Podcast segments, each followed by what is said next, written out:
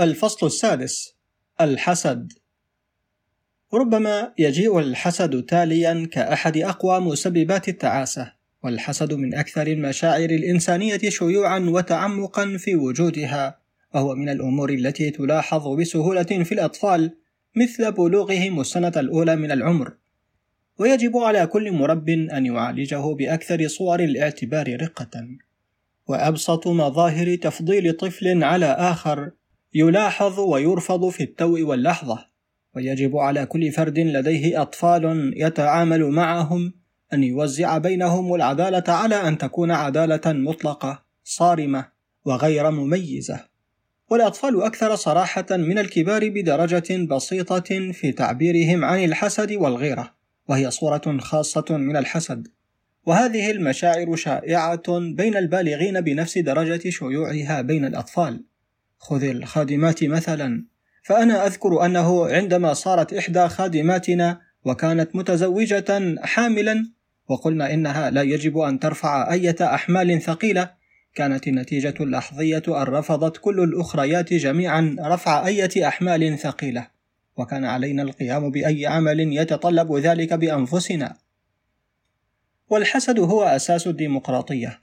فالفيلسوف اليوناني هيراقليطس رأى أن مواطني مدينة آيفسيس كان يجب شنقهم جميعا لأنهم قالوا لن تكون لواحد منا الأولوية على الباقين. ولا بد وأن الحركة الديمقراطية في الولايات اليونانية قد استلهمت بكاملها من هذه العاطفة. ويصدق نفس الشيء على الديمقراطية الحديثة فمن الصحيح أنه توجد نظرية مثالية تعد الديمقراطية وفقا لها أفضل صور الحكم.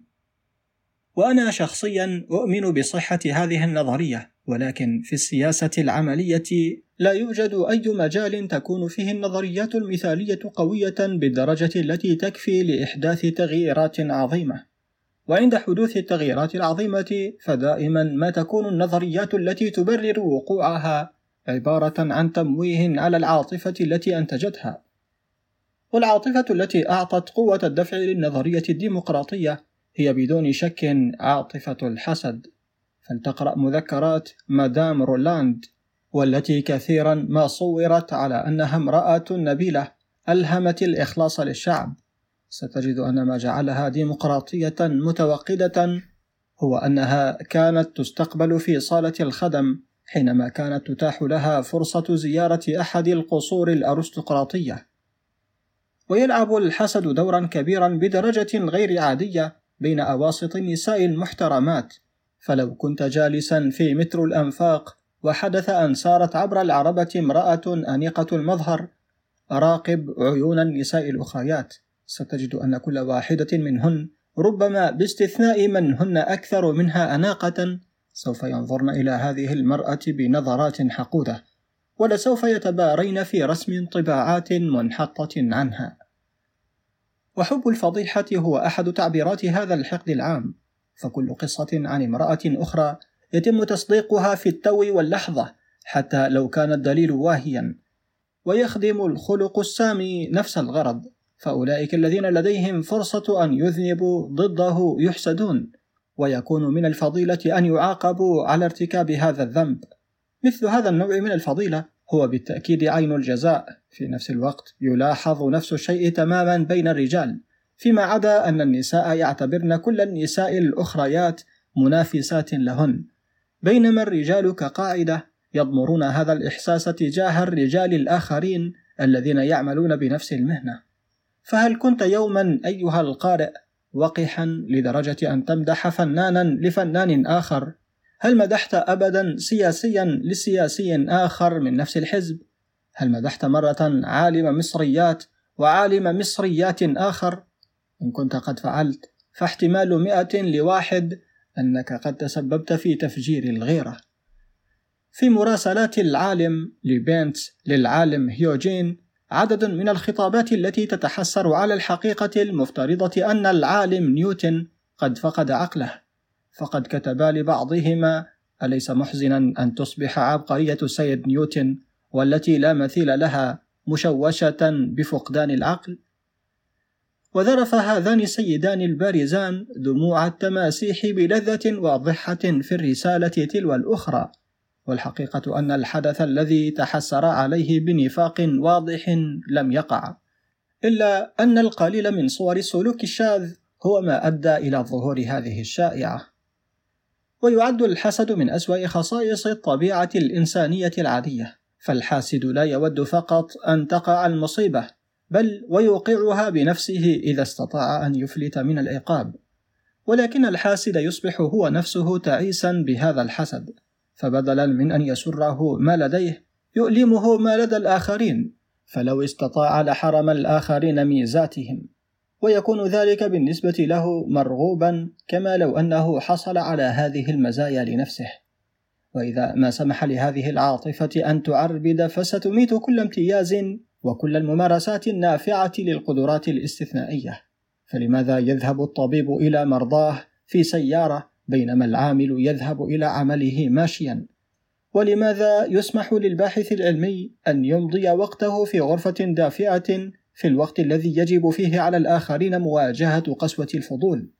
لماذا يجب أن نوفر على الرجل الذي لديه موهبة نادرة وذات أهمية قصوى للعالم متاعب أعماله المنزلية؟ لمثل هذه التساؤلات لا يجد الحسد إجابات، ولحسن الحظ توجد في الطبيعة الإنسانية عاطفة معوضة وهي الإعجاب، فمن يرغب في زيادة السعادة الإنسانية لا بد وأن يرغب في زيادة الإعجاب وتقليص الحسد. ما دواء الحسد إذن؟ بالنسبة للقديس يكون الدواء هو الإيثار رغم أنه حتى في حالة القديسين فالحسد لغيرهم من القديسين ليس مستحيلا. فأنا أشك في أن القديس سيميون ستيلتس كان سيحس بالسرور إذا علم عن قديسين آخرين أمكنهم الوقوف لفترات أطول منه على عمود أضيق حتى من عموده. ولكن إذا أسقطنا القديسين من الحسبان فإن الدواء الوحيد للحسد بالنسبة للرجال والنساء العاديين السعادة. وتكمن الصعوبة في أن الحسد هو في ذاته عقبة كؤود أمام السعادة. وأعتقد أن الحسد يتعاظم بالمصائب التي تحدث في الطفولة. فالطفل الذي يجد أن أخا أو أختا يفضلان عليه يكتسب عادة الحسد. وعندما يخرج إلى العالم يبحث عن المظالم التي يكون هو ضحية لها ويدركها حال وقوعها أو يتخيلها إذا لم تقع. مثل هذا الرجل لا بد وأن يكون تعيسا ويصبح مزعجا لأصدقائه الذين لا يتذكرون دائما تجنب الإزدراء به وفقا لتخيله. ولأنه بدأ بالاعتقاد بأن أحدا لا يحبه فإنه سيصل بسلوكه في النهاية إلى جعل هذا الاعتقاد صحيحا. ومن المصائب التي تحدث في الطفولة ويكون لها نفس الأثر هو ألا يكون للوالدين أحاسيس أبوية كافية. وحتى إذا لم يكن للطفل أخ أو أخت مفضلان عليه فقد يحس أن الأطفال في العائلات الأخرى محبوبون من الأب والأم أكثر مما في حالته. وسوف يؤدي به ذلك إلى كراهية الأطفال الآخرين وكراهية والديه. بعض طرز السعادة تعد من حقوق المولد لكل فرد. والحرمان منها لا بد وأن يؤدي إلى الانحراف والمرارة. ولكن قد يقول الحاسد ما فائدة أن يقال لي إن دواء الحسد هو السعادة؟ أنا لا أستطيع أن أجد السعادة طالما استمر إحساسي بالحسد. وأنت تقول لي إنني لن أتخلص من الحسد إلى أن أجد السعادة؟ ولكن الحياة الحقيقية ليست أبدا منطقية على هذا النحو. فمحض إدراك المسببات الخاصة بمشاعر حسد الفرد تعني القيام بخطوة كبيرة في اتجاه علاجها. وعادة التفكير بمنطق المقارنات هي عادة قاتلة فعندما يحدث أي شيء مبهج يجب الاستمتاع به إلى أقصى درجة دون أن تتوقف لتفكر في أنه ليس مبهجا بنفس درجة أمر آخر ربما كان يحدث لشخص آخر. سيقول الحاسد نعم هذا اليوم مشمس وإنه لفصل الربيع والطيور تغرد والزهور متفتحة. ولكني أعلم أن فصل الربيع في صقلية أجمل ألف مرة وأن الطيور تغني بروعة أكثر في غابات هيليكون وأن وردة شارون أجمل من أي من ورود حديقتي. وهو عندما يفكر على هذا النحو تظلم السماء ويصبح تغريد الطيور مجرد زقزقة عديمة المعنى وتبدو الزهور غير جديرة بالنظر إليها ولو للحظة وهو يعامل كل متع الحياة الأخرى بنفس الأسلوب. سيقول لنفسه نعم فسيدة قلبي جميلة وأنا أحبها وهي تحبني ولكن ملكة سبأ لا بد وأنها كانت تفوقها كثيرا حسنا وروعة. آه لو كانت لي فرصة الملك سليمان عليه السلام. كل هذه المقارنات عديمة المعنى وغبية فسواء أكانت ملكة سبأ أو الجارة في المنزل المجاور هي سبب عدم الرضا فكلتاهما عديمة الجدوى. فالرجل الحكيم لا يفقد ما لديه القدرة على إمتاعه لأن أحدا غيره لديه شيء مختلف. والحسد هو في الحقيقة إحدى صور الرذيلة والتي هي جزئيا أخلاقيا وجزئيا فكريا. وتنجم عن عدم رؤية الأشياء في ذاتها وإنما في علاقاتها ببعضها البعض. فأنا مثلا أكسب راتبا كافيا لاحتياجي. يجب أن أكون قانعا ولكنني أسمع أن شخصا آخر. لا أعتقد أنه يفضلني على الإطلاق. يكسب راتبا يعادل ضعف راتبي. ففي التو واللحظة إذا كانت طبيعتي حسودة فإن الإشباع الذي كنت أحصل عليه مما عندي يصبح معتما ويبدأ الإحساس بالظلم يأكلني والعلاج المناسب لكل ذلك هو الانضباط العقلي أي إعادة التفكير في أمور عديمة الجدوى فرغم كل شيء ما الذي يمكن أن يحسد أكثر من السعادة؟ فإذا استطعت علاج نفسي من الحسد فسأستطيع الحصول على السعادة وأصبح محسودا فالرجل الذي يحصل على ضعف راتبي تعذبه لا شك فكرة أن شخصا آخر يحصل على ضعف ما يحصل عليه هو وهكذا دواليك. فإذا كنت ترغب في المجد فقد تحسد نابليون. ولكن نابليون كان يحسد قيصر وقيصر كان يحسد الإسكندر. والإسكندر ربما قلت إنه كان يحسد هرقل الذي لم يوجد على الإطلاق. وأنت لن يمكنك التخلص من الحسد بالنجاح وحده.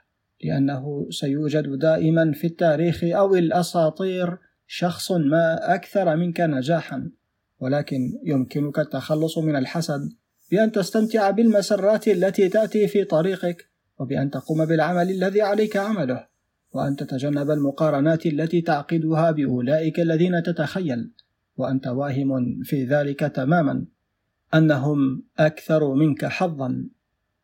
والتواضع غير الضروري له علاقة كبيرة بالحسد فالتواضع يعد فضيلة.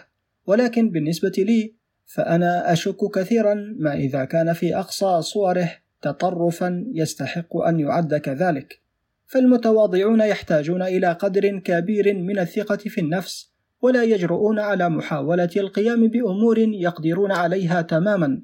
فالمتواضعون يعتقدون أنهم أقل مكانة من أولئك الذين يعايشونهم وبالتالي يكونون معرضين بدرجة أكبر للحسد وعبر الحسد للتعاسة وللرغبات الشريرة. وأنا أعتقد أن هناك كثيرا مما يجب أن يقال عن تنشئة الصبي معتقدا أنه إنسان رائع. فأنا لا أعتقد أن أي طاووس يحسد ذيل طاووس آخر لأن كل طاووس مقتنع بأن ذيله هو أبدع ذيل في العالم. ولذلك كان الطاووس طائرا مسالما. تخيل كيف ستكون حياة الطاووس تعيسة إذا ما لقن أنه من الشر أن يكون للفرد رأيا طيبا عن نفسه. فأينما رأى طاووسا آخر ينشر ذيله كان سيقول لنفسه لا يجب أن أتخيل أن ذيلي أفضل من هذا الذيل لأن ذلك سيكون غرورا.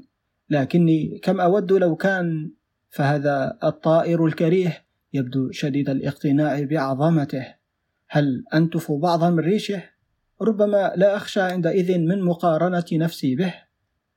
أو ربما نصب فخا له وأثبت أنه كان طاووسا شريرا وكان مذنبا بجريمة عدم السلوك كما ينبغي لطاووس ويشي به لمجلس القادة. وتدريجيا يضع قاعدة أن كل الطواويس التي لها ذيول جميلة بشكل خاص هي غالبا شريرة. وأن الحاكم الرشيد في مملكة الطواويس يجب أن ينشد دائما الطائر المتواضع الذي لا يوجد بذيله سوى قليل من الريش المتسخ فحسب. وما أن يجعل هذا المبدأ مقبولا إلا ويدفع بكل الطيور البديعة إلى الموت ويصبح الذيل البديع في النهاية مجرد ذكرى خافتة من ذكريات الماضي. وهكذا يكون انتصار الحسد المتنكر في صورة أخلاق. والحسد بالطبع على علاقة وطيدة بالتنافس فنحن لا نحسد الثروة الكبيرة التي ندرك أنها بعيدة عن متناولنا. ففي العصر الذي كان فيه التسلسل الهرمي الاجتماعي مستقرا كانت الطبقات الدنيا لا تحسد الطبقات العليا طالما كان المعتقد أن تقسيم الغنى والفقر قد فرضه الله. فالشحاذون لا يحسدون المليونيرات رغم أنهم يحسدون الشحادين الآخرين الأكثر نجاحا. وعدم استقرار الوضع الاجتماعي في العصر الحديث وعقيدة المساواة في الديمقراطية والاشتراكية أديا معا إلى اتساع نطاق الحسد بدرجة كبيرة. وقد يبدو ذلك للحظة شرا ولكنه شر يجب احتماله كي نصل إلى نظام اجتماعي أكثر عدالة. فما أن تفكر في عدم المساواة منطقيا إلا وتجدها ظالمة ما لم ترتكز على بعض الميزات الخارقة وما أن يتضح ظلمها إلا ويصبح علاج الحسد الناجم عنها هو بإزالة هذا الظلم. عصرنا إذا هو العصر الذي يلعب فيه الحسد دورا عظيما بوجه خاص فالفقير يحسد الغني والدول الأفقر تحسد الدول الأغنى والنساء يحسدون الرجال. والنسوة الفضليات يحسدن عديمات الفضيلة اللاتي لا يعاقبن رغم ذلك.